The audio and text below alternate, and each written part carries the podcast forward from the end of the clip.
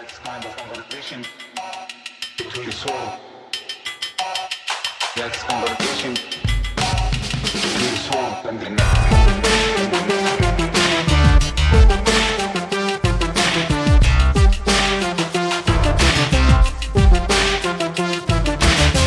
Hello, Prestige heads, and welcome to American Prestige. I'm Danny Bessner, here as always with my friend and comrade Derek Davison. And we're excited to welcome to the podcast my friend Dan Hummel. Dan is the director for university engagement at Upper House at the University of Wisconsin Madison. And we invited him on the podcast today to talk about his book, Covenant Brothers Evangelicals, Jews, and U.S. Israeli Relations. So, Dan, thank you so much for joining us. It's a pleasure. I've listened to a number of your episodes. It's a awesome podcast. Yeah, you guys have going. I know some of the people, um, shared friends uh, of of both of ours that have been on. So happy to be here. Well, so don't fuck it up. That's basically what Okay. you're saying. uh, so what? What the thing that I, I don't always ask this question, but I actually am curious. Um, in this particular case, why did you want to explore this particular issue? What did you think that people were misunderstanding in the present context? You know, you, you're a, a bright, young, bushy-tailed graduate student in the late aughts. You're you're looking around for a dissertation topic, and what about this attracted you in particular? What do you think people weren't understanding about the relationship between evangelicalism? Uh, is it evan- evangelism, evangelical? It's evangelicalism, right? Right. Evangelicalism is the the sort Is of the category of of the tradition of Protestantism uh, that we're talking about. Evangelism is uh, the activity of trying to That's convert others um, to, to, to, to preach the, the, faith. good word. Yeah, yeah. That's right. So, um, so what did you think people were misunderstanding that wanted you to go back, that made you want to go back and study the origins of this phenomenon? Yeah. Well, and just on that point about terminology, in Hebrew, um, the term that was historically in the 40s up to uh, probably the present, uh, that was used for evangelicals was evangelistim, which would literally chan- translate as evangelists. Which has a different connotation uh, than evangelicals. Uh, so anyway, it's actually an interesting uh, part of the history. But um, part of the story of why I was interested in this topic um, is is personal in the sense that I grew up and I am still an evangelical Christian. I'd call myself that with a lot of qualifiers, but I, I'd still take the the label. Um, and so I knew growing up uh, the way that my family and, and others at the churches I was a part of talked about Israel um, in particular ways. And I found some of that uh, just sort of lived experience not reflected in the scholarship. And then um, I, I was trained as an intellectual and diplomatic historian. And one of the things as I was reading the literature around uh, what's often called Christian Zionism or sort of just pro Israel uh, activism on the part of evangelicals, um, I noticed that there was uh, there were two things missing. One was a lack of archival research that actually documented the uh, the networks and the lines of influence that were developing between evangelicals and the state of Israel, going all the way back to the 1940s. Um, and I also uh, was sort of uh, saw a lacking of a sort of institutional perspective on the story. So, as uh, many good scholars uh, have come before and documented this uh, relationship, but it's often been at the level of sort of popular culture. Uh, or, or popular religious culture, and you know, one uh, really well-known book is Paul Boyer's book from the 1990s called "When Time Shall Be No More." Paul Boyer was at UW Madison, um, and so I, I was really well uh, acquainted with that book. But th- that book is largely about prophecy tracts and um, movies and other things that, to me, didn't really get at the political uh, relationship. And then there's a lot of uh, journalism and political science scholarship and and other scholarship that looked at the um, the political effects of the movement and sort of tried to intimate uh, what maybe was going on behind closed doors, but but wasn't doing the actual research to uh, to figure that out. So those are the two things that I really wanted to dig into in, in my dissertation and spend actual time. I spent a year in Israel. I learned Hebrew enough that I could do uh, archival research in the Israel State Archives uh, to really try to document that relationship from the inside out. So let's start at the beginning of the relationship, which is, is 1948. So, so you break the uh, up the first period of um, the evangelical Jewish Israel relations relationship um, between 48 and 67. So how does this start, and how does it develop over the course of that period? And feel free to get into details. As I as I've told previous guests, we have extraordinarily sophisticated listeners, so they can be able to understand it all. Sure. And uh, of course, there's a prehistory to 1948 as well. There's been a long uh, history going back to the Reformation of, of Christians, of Protestants, speculating about Jews, uh, as they would call it, regathering in their homeland and as a fulfillment of prophecy in particular. And so there, there's there's Christians you can go back to the 17th century and, and find writings on this. More to the point of of the modern relationship, even in the 19th century, there were some major figures who uh, were promoting these uh, these types of ideas and actually encouraging Jewish migration or immigration to Palestine. Uh, one famous uh, person is William Blackstone, who was a, a evangelist and um, pastor in the Chicago area who was linked up with Dwight Moody, a major revivalist uh, of that period. He actually produced something called the Blackstone Memorial in 1891, presented it to President Benjamin Harrison as a uh, a sort of petition, a popular petition to uh, it was really impractical. It was basically to force the Ottoman Empire to allow more Jewish immigration to Palestine, which wasn't really in the cards uh, in, in, terms of feasible policies. But um, what was interesting about that memorial was it wasn't just signed by sort of conservative evangelicals. There were Supreme Court justices, there were major newspaper editors, uh, there were Congress people that signed that document as well, which is just a sign of the breadth of popularity of some type of Jewish restorationism being part of American political culture in the 19th century. Um, in the 20th century, getting closer to 1948, there was a lot of pro Zionist activism in the Christian world, but it was largely uh, from the what we call now the mainline or the, the liberal Protestant world. People like Reinhold Niebuhr were very invested in this uh, movement, they often argued on humanitarian grounds that Jews were suffering uh, so much anti-Semitism that they needed a country of their own, um, and that that aligned with some of the more uh, some of the the official Zionist uh, arguments as well. Um, there were also uh, conservative evangelicals and fundamentalists, which are sort of the we talk about the fundamentalist modernist controversy in the 1920s that splits, in simplistic terms, uh, Protestantism into sort of a liberal modernist camp and a conservative fundamentalist camp. There were fundamentalists who were interested in Zionism. Um, they tended to come at it from their own theological commitments that included wanting to convert Jews to Christianity, uh, which was obviously a non starter uh, for the vast majority of Jews. And so they didn't have a very sophisticated on the ground support network supporting Zionism. And this is one of the things that I'm interested in. Uh, I was interested in in this book was really trying to document where is their actual organized activity happening. And so in 1948, the big game changer is that there's a state that the uh, Christians have to deal with. Wait, and actually, the, before we get into 48, yeah. let's talk about yeah. the Holocaust. What did they do during the Holocaust? Yeah, so this is part of uh, it's, it's all connected. So um, the the earliest activists who uh, are from the evangelical fundamentalist world, who uh, end up saying Christians need to actually get on the ground in Israel or with the Jewish community and support Zionism. Uh, many of them came out of a strong uh, reaction to what happened in the 40s and, and the Holocaust. And particularly the interpretation most of them had was that the Holocaust was not just a uh, a genocide perpetrated by Nazis. It was a genocide largely perpetrated by Christians, by confessing Protestants in uh, in Germany, and so that there was some Christian guilt associated to the Holocaust. And this becomes a, a big conversation among all types of Christian communities after the Holocaust. But in particular, there's someone I follow throughout uh, the book named uh, Douglas Young, who founds a center in Israel in the 1950s. Uh, but he's just a pastor in the 1940s. And he, um, he has personal guilt for not doing more during the Holocaust. Uh, he preaches against it, but he doesn't really do any more activity than that. And then he develops a pretty strong critique of Christian theology that puts uh, the blame for anti Semitism, at least in part, on Christian anti Judaism, the long sort of standing critiques of Judaism that go all the way back to you know the, the first century um, with Christians and Jews. And he says uh, basically that some part of the blame for anti Semitism that perpetrated the Holocaust has to be placed at the foot of the Christian tradition. And so when these uh, Christians are getting involved in the 1950s uh, and 60s in Christian Zionism, there's a very strong critique of the past uh, of of the church uh, the church's relationship to the Jewish people.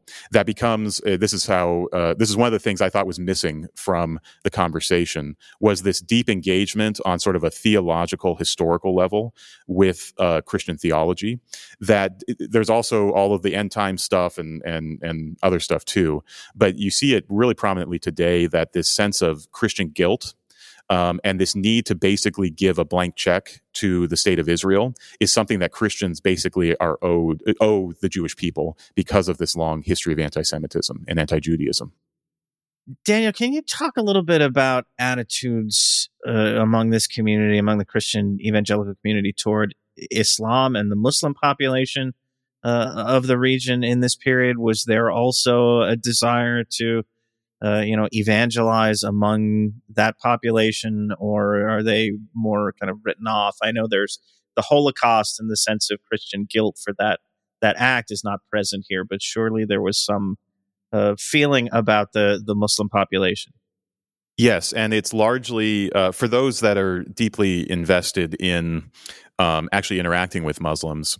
It's largely a missions based uh, relationship. So most of the the mission activity in the Middle East by evangelicals is uh, obviously with um, with Muslims, just because of the demographics of of the Middle East. So, um, what's interesting there is there's actually a significantly more uh, higher level of success with uh, mi- missions work in Muslim countries than there is with Jews in Palestine and then Israel. And so even today in in Israel, the biggest legacy of like the Southern Baptists in Israel is that there is a vibrant, though not large, but but uh, persistent um, Arab Christian community that that are Southern Baptist. Um, there are very very few Jewish converts to Christianity in Israel. There are some, but they often come to that not through Southern Baptist missionaries, uh, but through through other means. And so, in the 1940s and 50s, um, and even going earlier than that, the first mission, the first Southern Baptist mission in the Middle East, was in the late 19th century, and then the first one in Palestine was in 1909. The majority of the work is actually with Muslims and with Arab Christians as well. There's there's often a tradition of of Orthodox Christians converting to uh, evangelical forms of Christianity as well. In a broader sense, you know these these Americans, uh, American Southern Baptists and others, held the same Orientalist views that any other uh, American white Americans would have held at the time. So they looked at the Middle East as a largely backward uh, region. They thought it could benefit from not just Christian religion, but also from Western modernity or, or, sort of Western technology and forms of government. Um, if you go back even to the 19th century, many of the the ma- the colleges that become you know the the American University in Beirut and others have missionary origins in them, and so that was seen as part of this cultural uplift uh, project.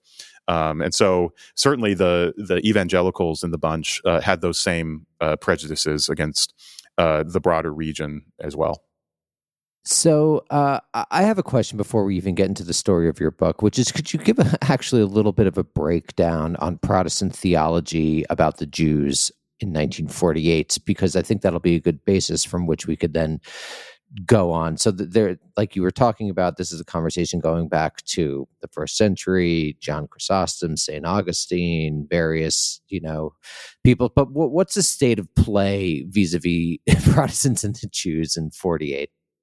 Yeah, and it, I mean that's such a crucial moment because people are processing um, the Holocaust, uh, you know, right right then. Um, in broad terms, the the vast majority of the Protestant world went along with the the teaching that the Catholics had as well, and uh, which is that the Jewish people were God's chosen people up until the time of Jesus, and then because they rejected Jesus as the Messiah, that the the new chosen people, or or what sometimes it's called the New Israel, was uh, the church, uh, the Gentile, ch- the church where anyone could join. It was not ethnically bound, um, and then there were debates about what exactly that meant about the Jewish people. Um, for some, it meant uh, they were cursed to wander. That was, uh, you know, Augustine's way of thinking about it. And so uh, th- that played into a long history of anti-Judaism, particularly in Europe. Um, for the the tradition that Christian Zionists come out of, um, they believed that God. They would often say God is not done with the Jewish people, and that was a response to that that over that large tradition that said God was done with the Jewish people, and now He was moved on to the the church. Um, for the Christian Zionists, they believe that the covenants that God had made with um, the Jewish people in Genesis, uh, in particular, the book of Genesis, um, were still in effect, but they were being delayed or postponed until such a time that God decides to to uh, sort of start that up again. And so many of the pe- many of Christian Zionists were part of a tradition called dispensationalism, uh, which is a type of Christian theology that basically teaches that right now we're in an age where God is working with the church uh, but there will be a rapture when suddenly all the Christians are removed from the earth, and then God will resume working with the nation of Israel. And for many of the Christian Zionists uh, who get active in the 50s in particular, they're coming out of this and thinking because of the Holocaust, because of the founding of the state of Israel in 1948, um, that it seems like prophecy is being fulfilled before our very eyes and that sort of God is resuming or about to resume uh, work with the Jewish people. But outside of that particular uh, tradition, there's a ton of reevaluation of Protestant theology happening in the 40s and 50s. And you can see this through, uh, uh, there's a lot of monographs being written and, el- and elsewhere, but uh, the World Council of Chur- Churches, which is the major sort of ecumenical body, ends up denouncing anti Semitism uh, for the first time in the early 1960s. And then, of course, in the Catholic world, Vatican II, the Nostra Aetate statement basically uh, uh, rejects anti-Jewish uh, theology, and that's in uh, 1962 to 1965 period. Uh, okay, so let, now let's get into 48 and your actual book. So, so what happens? Who are the major organizations? What are they actually doing? How do they embed themselves with the American state, with the forming labor Zionist government in Israel? How does that all relate? Yeah, there's really two streams I'm looking at uh, for this period. One is those Southern Baptists I mentioned. They they are the largest uh, American Protestant community uh, with a presence in Israel in the 1940s and 50s. And they, it's for me, the really interesting shift that's happening there is uh, many of them are kicked, are, are, sort of recalled during World War II and then enter um, Palestine in 1945 or or later once there's the state of Israel, and um, they come. Their idea is they're going to convert Jews to Christianity.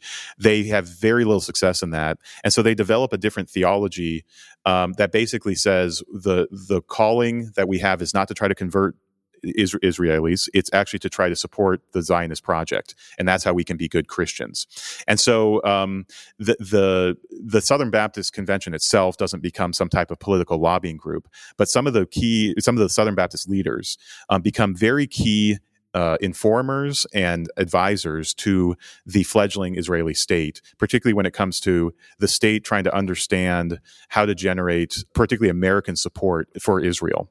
They also become advisors on some of these theological conversations, which I found fascinating. The Israeli state was very interested in interreligious dialogue or interfaith dialogue because they saw these theological questions as, as part of their public diplomacy project. That if they could get theological statements that were more favorable to a sort of justification for the state of Israel, or at least not an undermining of the idea of a state of Israel from a theological perspective, that this would pay dividends down the road in terms of like real world diplomacy.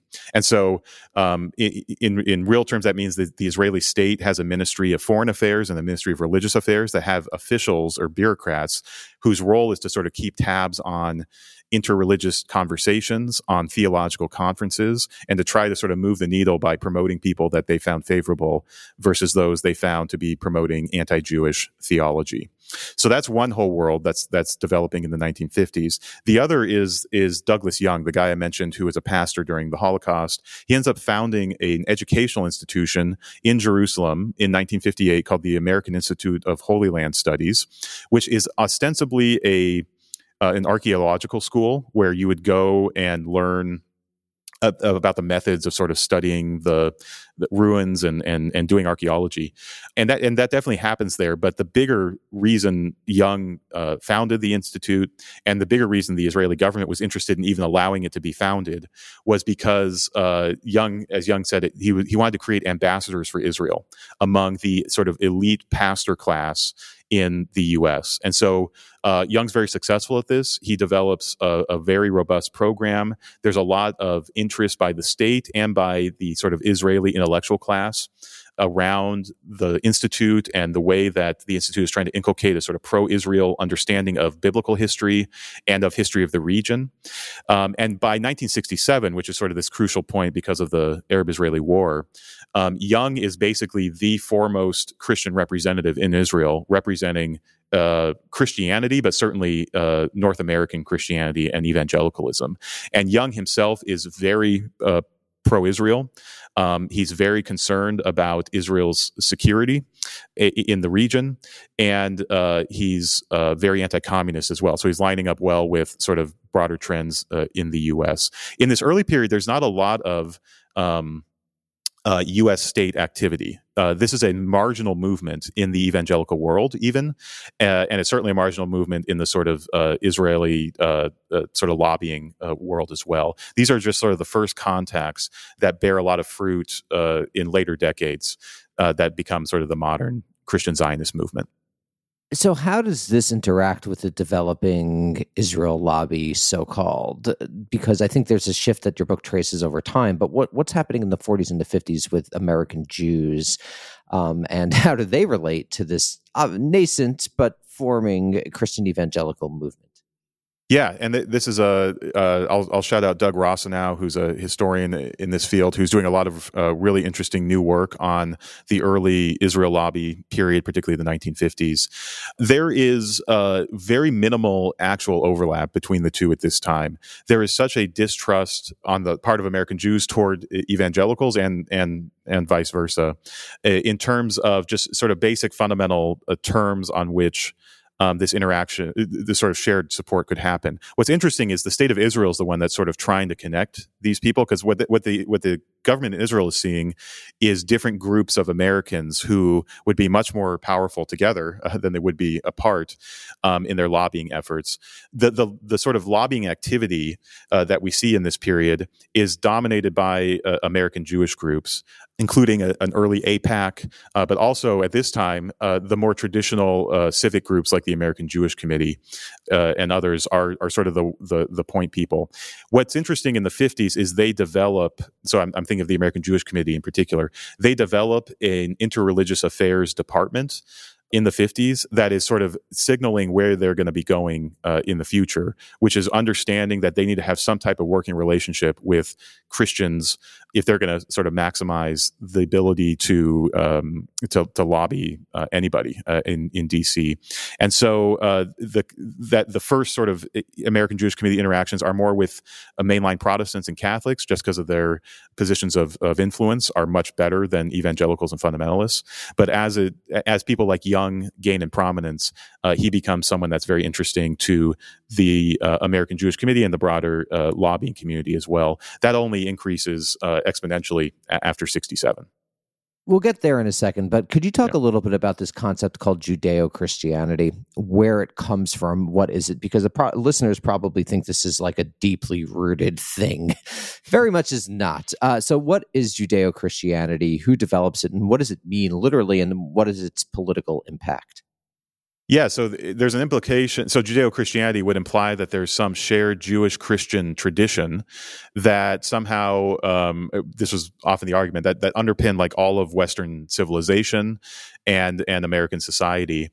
It, it's it's something you can't really find anyone referencing it until the 1930s, and there it is largely constructed as a way to contrast the sort of religious West versus the communist uh, threat of, of Marxist communism, which is atheistic, or to the Nazi totalitarianism. And and there's always this contrast between the Judeo-Christian values and either the you know the Nazi values, the fascist values, or the communist values. Um, it's largely originally promoted by liberal uh, Christians, liberal Jews, people who uh, are uh, really invested in contrasting the the West with these uh, threatening ideologies. It's picked up in uh, the post-war period by all types of Christians um, and Jews, um, who see in it sort of the uh, the crucial dividing line in in the Cold War. It's really the Judeo-Christian world versus uh, the rest of the world, um, and so there's not a lot of uh, historical justification for Judeo-Christianity. There's uh, Arthur Cohen, who is a commentator in the 1970s, wrote a book called "The Myth of, of the Judeo-Christian Tradition," um, basically pointing out that for more or less 1900 uh, years, Christians contrasted themselves to Jews. They didn't see them as a shared. I mean, there was a shared text, the the Hebrew Bible, but otherwise, it was a it was largely a relationship of strife and tension, uh, not one of shared values. Because of the pressures of the Cold War, also because of the pluralization of American society, as many more Catholic and Jewish immigrants entered the U.S. in the 19th and early 20th century, there's a sense that calling the U.S. a Protestant nation, which was a very common thing to do in the 19th century, was really uh, not capturing um, even you know even the, the main thrust of what the U.S. Uh, religious scene was. And so Judeo-Christian was was a way to sort of include Catholics and and Jews into a broader uh, religious, uh, civic religion, you could say. Um, but again, it was always contrasted to uh, something, and that was often uh, the communist world. This is a natural place to talk about the Cold War. So, how does the Cold War shape U.S. Israeli relations in the 48 to 67 period, and how do evangelicals and American Jews respond to that. Um, and within that question, maybe we could talk about how the different administrations, Truman, Eisenhower, Kennedy, LBJ, do you see a continuity of policy? Do you see different perspectives emerge during this period? So, just to repeat, Cold War presidents. yeah. Um, there's definitely uh, different takes by different administrations. I would say the continuity is um, you don't have any of the um, sort of special relationship dynamics that later uh, historians identify with with the later period. And so, um, for Truman and Eisenhower, they were interpreting. Uh, the Middle East through a Cold War lens and trying to understand how to balance uh, a variety of factors. Uh, key ones being promoting anti communism in the region and also access to oil and supporting in, in some full throated way uh, a Jewish state in the region um, sort of worked against those two aims. And so you, you see um, Eisenhower in particular, he claimed to be sort of even handed in his policy uh, toward the Middle East. I think of, of all the presidents, probably since 1948, Eisenhower was the one who is who was least eager to commit to some type of robust U.S. Uh, relationship, and that was often because he was he was trying to appeal to other leaders in the region, um, like Gamal Nasser and, and others, um, and this sort of uh, supporting Israel seemed to, to Eisenhower to be much more of a sort of domestic cultural issue than it was a, a geopolitical issue. Um, that being said, there's definitely a, a sort of uh, tilt toward Israel in the U.S. Uh, foreign policy in the region, in the sense that there's never really any heavy pressure applied by the U.S. government to try to force a settlement uh, in the region um, after 1948 or or later, um, and and there's a, a pretty early uh, on support, economic support, and later military support of of Israel. It even though Israel is a labor um, uh, largely labor-run country, they were seen as uh, anti-communist, and that that was sort of the key um, the key point for people like Truman and Eisenhower.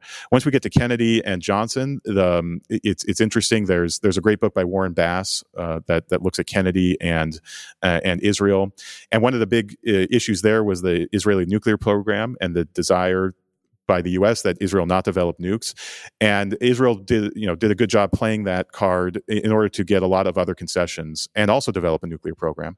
Um, but but also, uh, excuse uh, me, that is unconfirmed. I will not have any American prestige. We're, we're not believe that Israel has a nuclear weapon. I misspoke. I'm sorry. I'll I'll hold it back. Um, well, uh, well then maybe uh, maybe Kennedy was successful. We can uh, rewrite that and say uh, it was a. You're welcome, everybody. America once again doing the job. That's right. Um, so there's an increasing level of uh, aid given to Israel in um, in the 60s, both Kennedy and Johnson.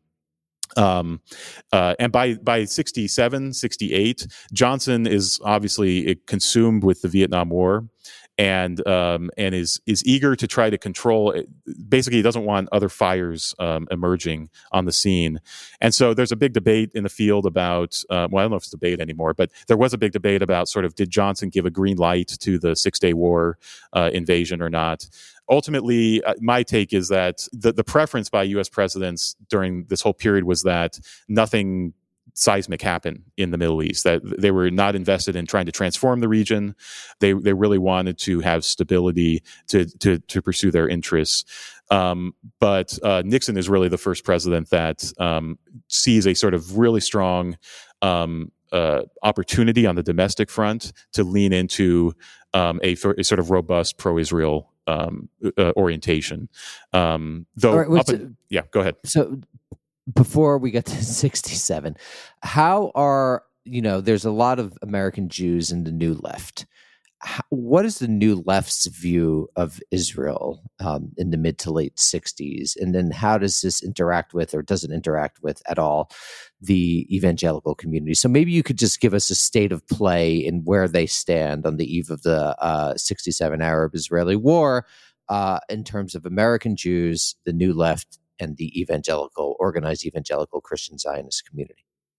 Yeah, um, I mean, there, there's a certain segment of the Jewish community that's anti-Zionist, and they see Zionism as uh, sort of a fool's errand, or at least they're concerned about the way uh, Zionism interacts with other types of nationalism, including like a, a sort of U.S. Uh, nationalism. So that's one segment, and actually some of the Jewish organizations were in that segment. I would say that the biggest critique that sort of a, a leftist uh, take on Zionism would be was that it's a it's, it's a form of nationalism.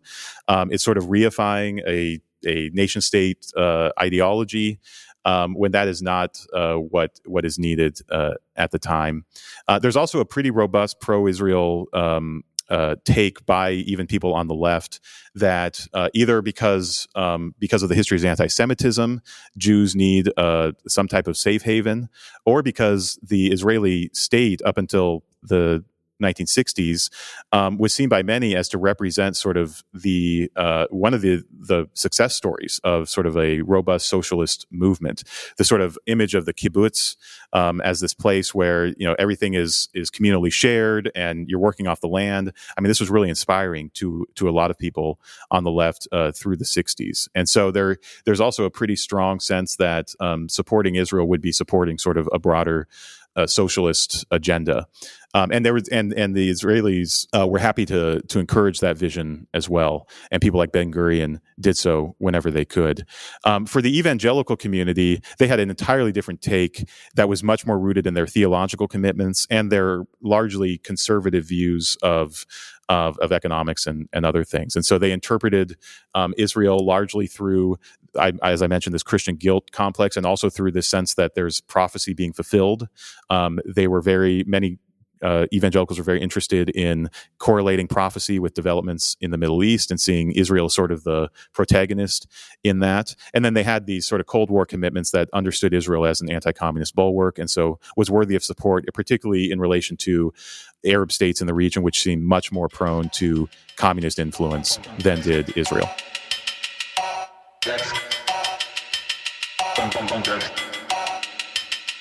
Okay, 67. What happens and how does this reshape everything that was going on? Yeah, so the 67 war uh, is is a war in which Israel uh, you know strikes first uh, after troops are amassed uh, by Arab states right on on their borders, and in six days uh, is is wins on all fronts almost overwhelmingly in every level. And so after the war, Israel massively increases its territory. It is in control of the Sinai Peninsula. It's in control of the West Bank, uh, the Golan Heights, East Jerusalem, and and seems to be uh, militarily unassailable uh, in the region.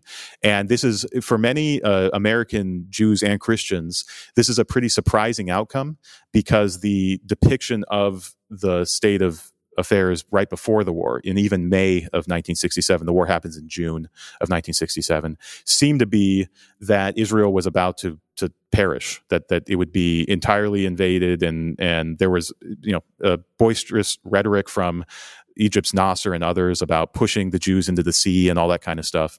A second Holocaust was how a lot of people were expecting it, and then th- there's the sort of the reverse happening. And so there's we know now that that Israel was very uh, was had a lot of advantages militarily, but those weren't often known at the time.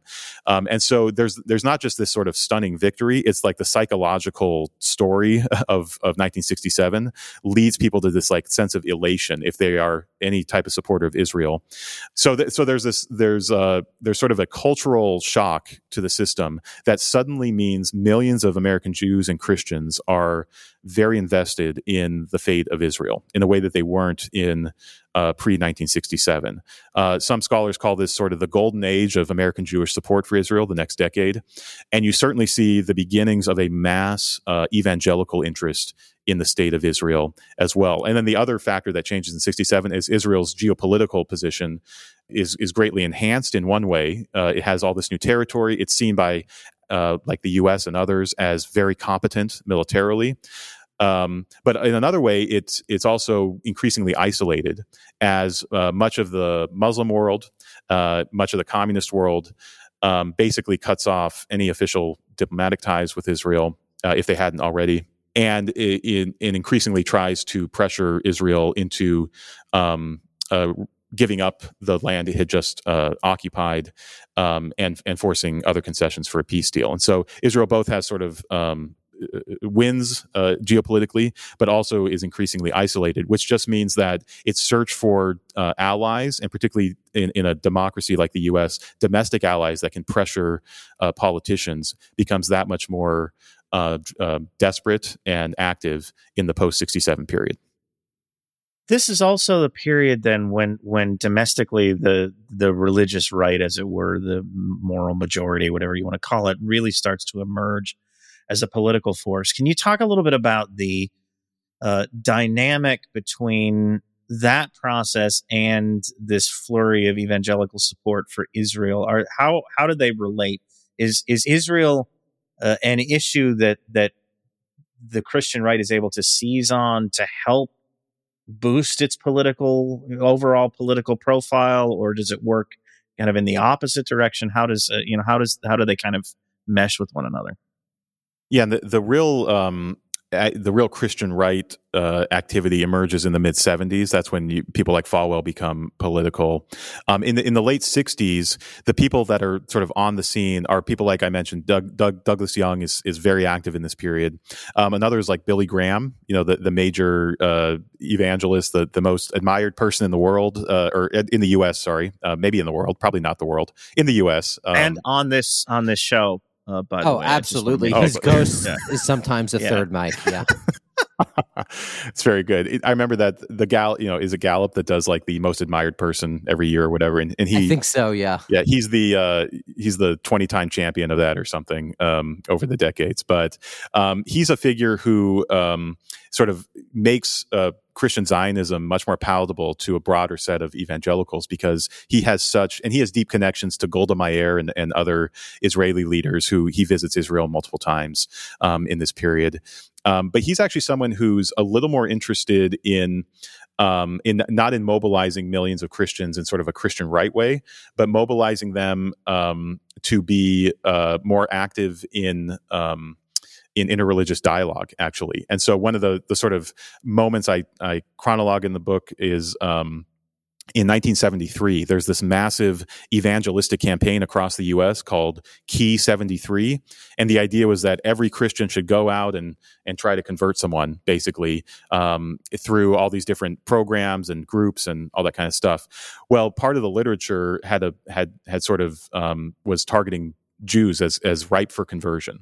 And Graham was part of the leadership team here, and so he he he he makes a statement after there's some controversy about this, and he basically disavows targeting Jews as as objects of conversion. And this is a significant issue within the evangelical world because um, evangelicalism sees Christianity as a universal religion that that you either you know it's it's for everyone and you're either in or, or you're out.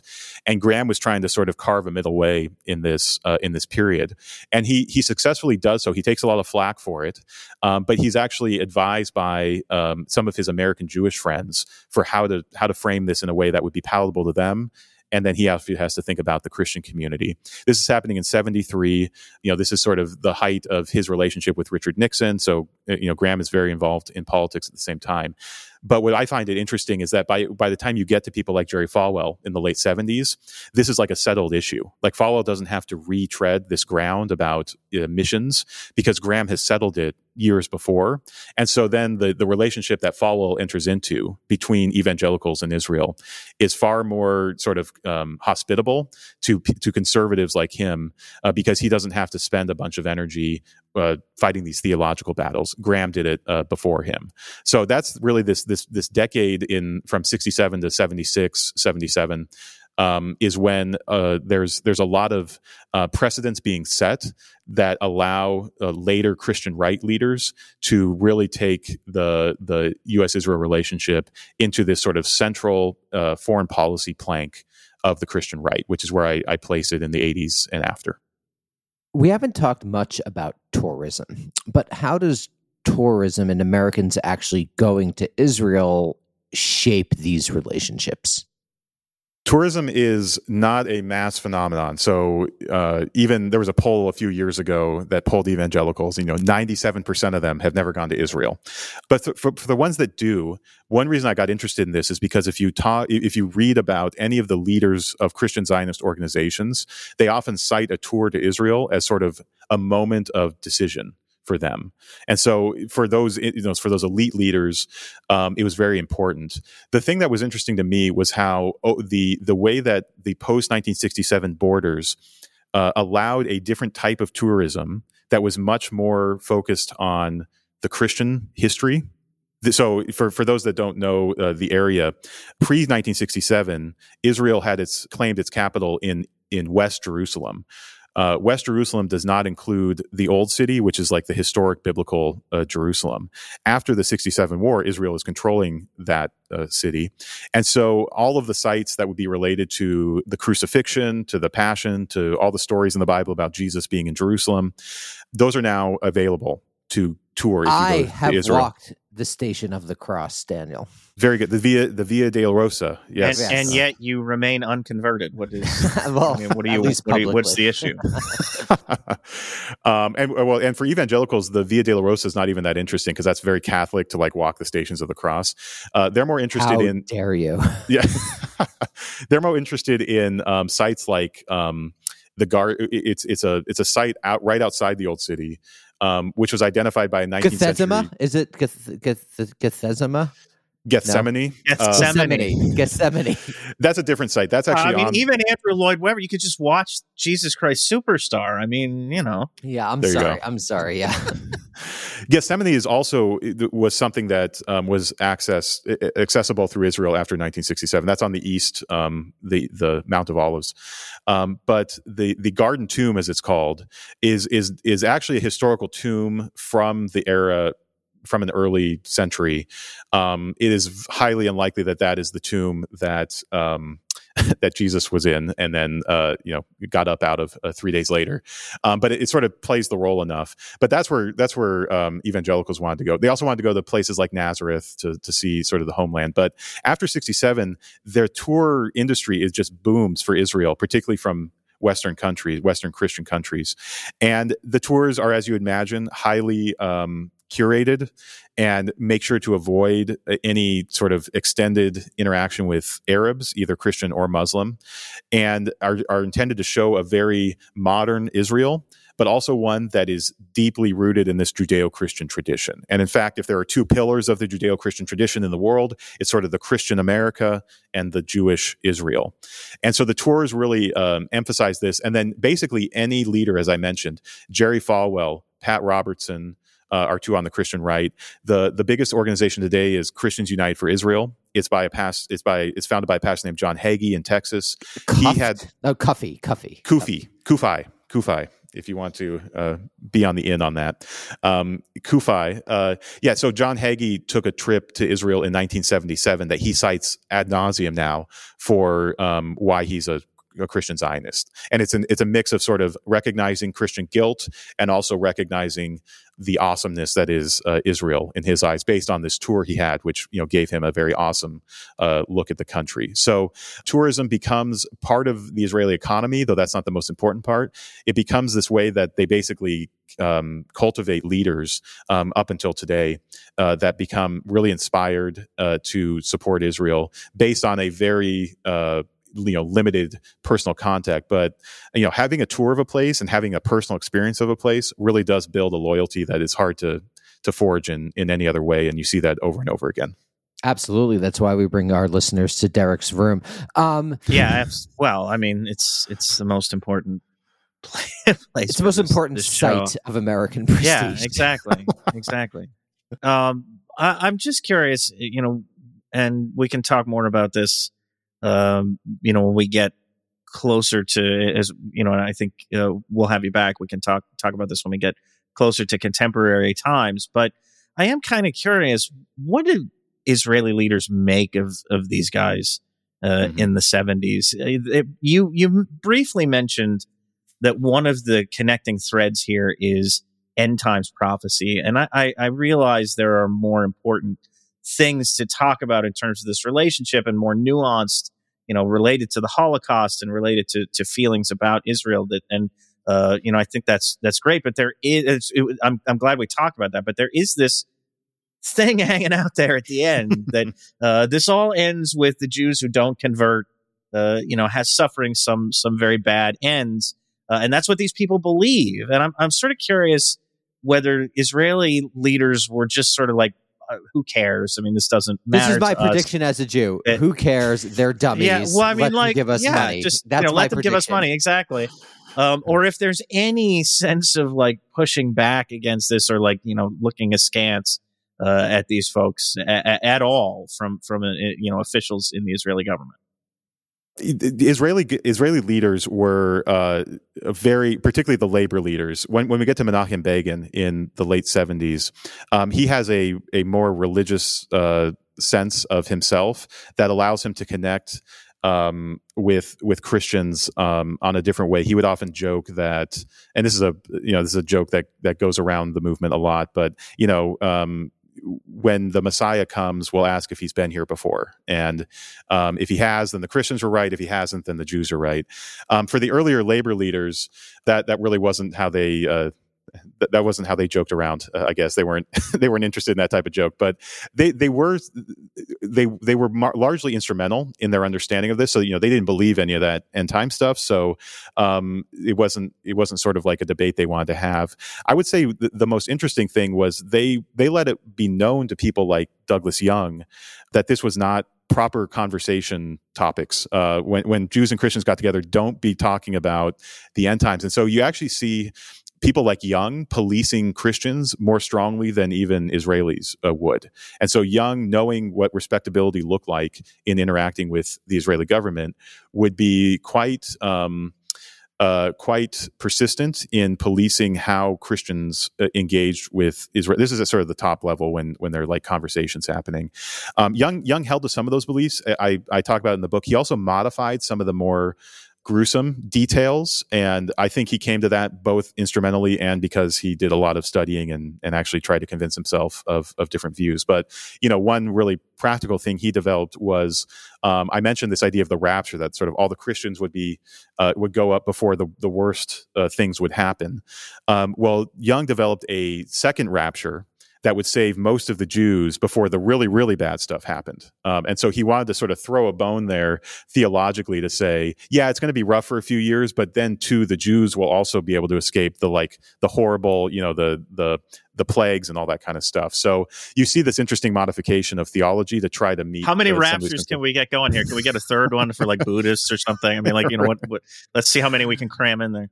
Right, right. Uh, it's amazing how complicated some of these systems get. I, I've never seen more than two raptures, but I've seen other sort of bells and whistles added to where you've got you know seven or eight stages going on uh, at the same time. So um, all this to accommodate their readings of the Bible, but then there are also these sort of real world pressures that are leading them to want sort of motivated reasoning as well on this stuff. So, a, a couple questions. How did the evangelical Christian Zionists and the American Jews respond to the occupations in this early period? Um, they uh, they largely ignored them in the sense that they didn't see a massive humanitarian issue yet, uh, or and many of them still don't. But um, for for particularly for the seventies, the occupations were seen um, in in one of two ways: either as a temporary measure that would lead to a, a, some type of uh, peace peace solution, and so in that sense, Israel should hold on to them because um, these were major bargaining chips in some type of uh, peace process. Um, the second, which was the more uh, this is where many Christian Zionists landed, and many Israelis did too, which is that these are actually part of of the Israel of the Jewish homeland, like in the biblical borders of Israel what they would call Judea and Samaria, which is largely the West Bank, but they would insist on calling it Judea and Samaria, are part of, of the Israeli homeland and, and the, the ancient Israelite nation. And so uh, this was this was not an occupation. This was a liberation. That was often Begin's turn of phrase. This is actually liberating ancient is, uh, Jewish land to the Jewish people. So they did not see an issue there. And, and many of them um, celebrated the early settlements. Um, there was actually part of the tourism uh, in, in, later in the 70s was to go visit settlements. That was part of a, a, a common tour, and it was like um, uh, it was like seeing American pioneers in the West or something like that. Like it was a celebration of a, a way of sort of uh, life that was um, you know grassroots and and uh, uh, manifest destiny uh, type uh, yeah, type frontier, work. Frontier. Yeah, frontier. And so it, it sort of connected, much like the kibbutz did for an earlier generation of Christians. The settlements connected to evangelicals as a, a very much an American. There's a lot of American overlap in values and and the way it looked. Nixon. That that's true. Uh, well, I mean that's that's true. Uh, not in a positive way, I would say. It's uh, uh, there is a lot of overlap though between the settlements and, and U.S. history. That's that's that's right. Yeah, agreed. So before Derek rudely cut me off, let's let's talk about uh, Tricky Dick Nixon and and how does he reshape uh, U.S. Israeli relations? And uh, if you if you'd like in that talk about the seventy three war, um, which does lead to you know the end of the Meir slash labor period in Israel history, Israel's history, and the rise of Begin. Right. Um, and here I'll call out um, Noam Kochavi, a, an Israeli historian who's written a ton on on Nixon and Israel. Um, I, you know, in, in, the simplest terms, Nixon sees a major um, domestic uh, coup in getting closer with um, Israel, in that it appeals to a lot of Nixon voters and and his base, and particularly his Christian base. Um, he also has uh, more larger Cold War uh, aims at the same time. Uh, Nixon has a sort of strategy for the Middle East that is to support. Um, particular uh, particular countries in the region, and the two he picks out as as most deserving of support are Israel and Iran. Um, and so, for much of Nixon's tenure, he's paying special attention to those two countries. And so, uh, a lot of what Nixon does with with Israel is um, is is uh, is, is oriented toward uh, promoting sort of his domestic uh, political uh, support, um, and you see that in his meetings with Graham, with Billy Graham. Um, some of them uh, taped with the White House uh, tapes, and you see both a really uh, maybe not surprising, but but virulent anti-Semitism that Nixon and Graham share, particularly around liberal American Jews. Um, but you also see an idealization of Israel and of Israelis and Israeli leaders as sort of military geniuses, as the solution in some ways to the whatever was happening, sort of the incompetence that the U.S. is showing in, in Vietnam. Whatever Israel's doing, we should do more of that because that seems to be a really effective uh, military approach. So you see all that happening in the background. Um, in the 1973 October War, this is when I don't know if maybe you guys can um, correct me. It's when uh, the nuclear alert level uh, is changed. I don't know if it's happened since then, but it, that was one of the times um, the nuclear level changed because of um, concerns about uh, sort of the Soviets joining joining that war. Um, but that war is seen as largely an Israeli uh, stalemate with Egypt. Uh, Egypt uh, wins back a good amount of territory and uh, in the in the post war uh, diplomacy. Um, but it's also seen as a as a point when the U.S. can even more um, sort of uh, nudge in and become a major supplier of Israeli aid. And so, uh, infamously or famously, uh, there's a lack of aid uh, in the first few weeks of the war, and then there's a major airlift in the third week of the war by the U.S. Uh, that really helps um, Israel uh, sort of turn the tide and, and lead to the stalemate. Uh, after the war, uh, Israel is further convinced that they need more domestic support in the US. And so you see the, there's a ramp up, obviously, after 67 in trying to reach out to religious groups in the US, Christian groups. Um, after 73, it becomes even more stark, in part because through the 73 period, through the war, it's, a, it's an opportunity for Christian leaders of all types to make a statement on the war.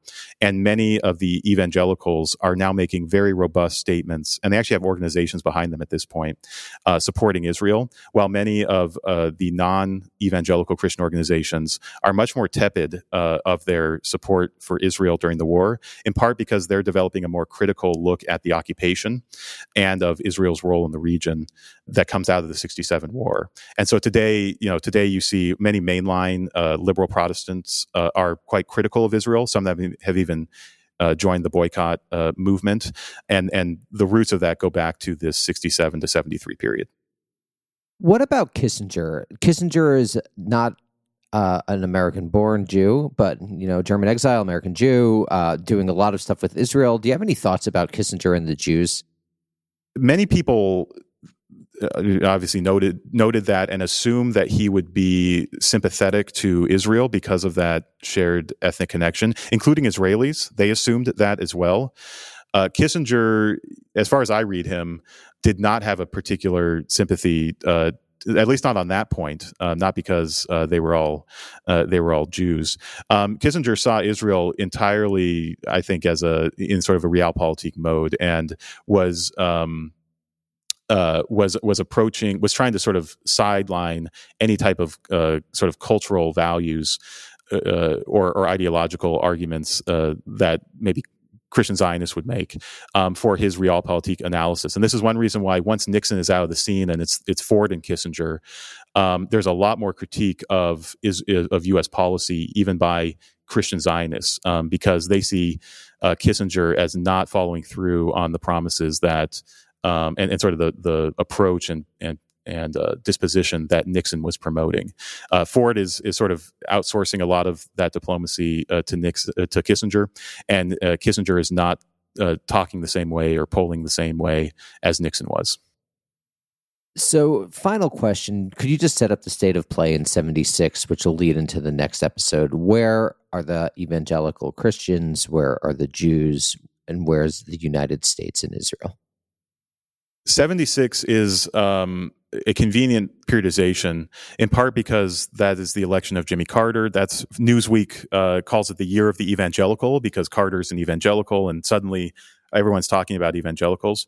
As it turns out, Carter is a much different type of evangelical than um, uh, Jerry Falwell and others.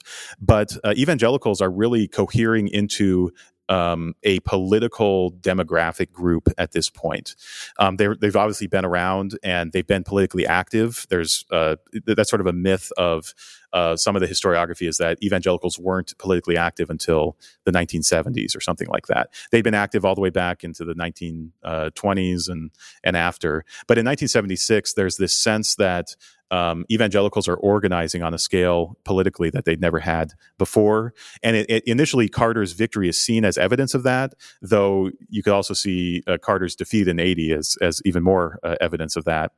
Um, at the same time, this is still within the golden era of G- American Jewish support for Israel. So there is almost unified, at least on the organization level, unified consensus uh, support for Israel and a sort of deference to Israel to define its own interests, um, and uh, and and American Jews to uh, sort of support American Jewish organizations at least to support those interests.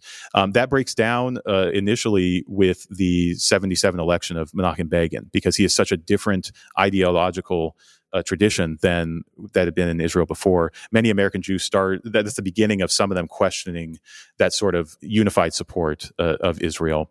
And then finally, at, at the diplomatic level, um, this is the beginning of the of uh, not the beginning, but the sort of still first era of the peace process. We're, we're still before Camp David when you have your sort of first major arrangement or, or agreement between Egypt and Israel. Um, this is the era of shuttle diplomacy when Kissinger is is moving around all the different states in the Middle East trying to find a peace solution. And so there's still a lot of optimism that there's some type of easy peace for or land for peace solution coming out of the 67 and 73 wars that somehow there can be particularly from the american perspective a secured israel but also a state that would uh, at this point either be you know, sort of jordan would include um, some land that would be for Palestinians, um, or you start getting talk of a separate Palestinian state uh, during this period as well. Um, but that's all seen as sort of these these promising conversations that um, that will be sort of solved in the next few years, and um, uh, so there's a lot of optimism and a lot and of they activity. were. And see you all That's next right. time. That's right. Dan Hummel, everyone check out Covenant Brothers, if, particularly if you come from an evangelical background or you've been involved in, in Jewish organizations. It's very interesting, reveals an entire new history. And uh, Dan Hummel will have And you if, back if you're Pat again Robertson, please contact us about sponsorship Yes. deals. We have very reasonable rates. The Century Club is already subscribing. So, uh, Dan, thank you so much, and we'll see you soon. Bye awesome. Pleasure to be with you.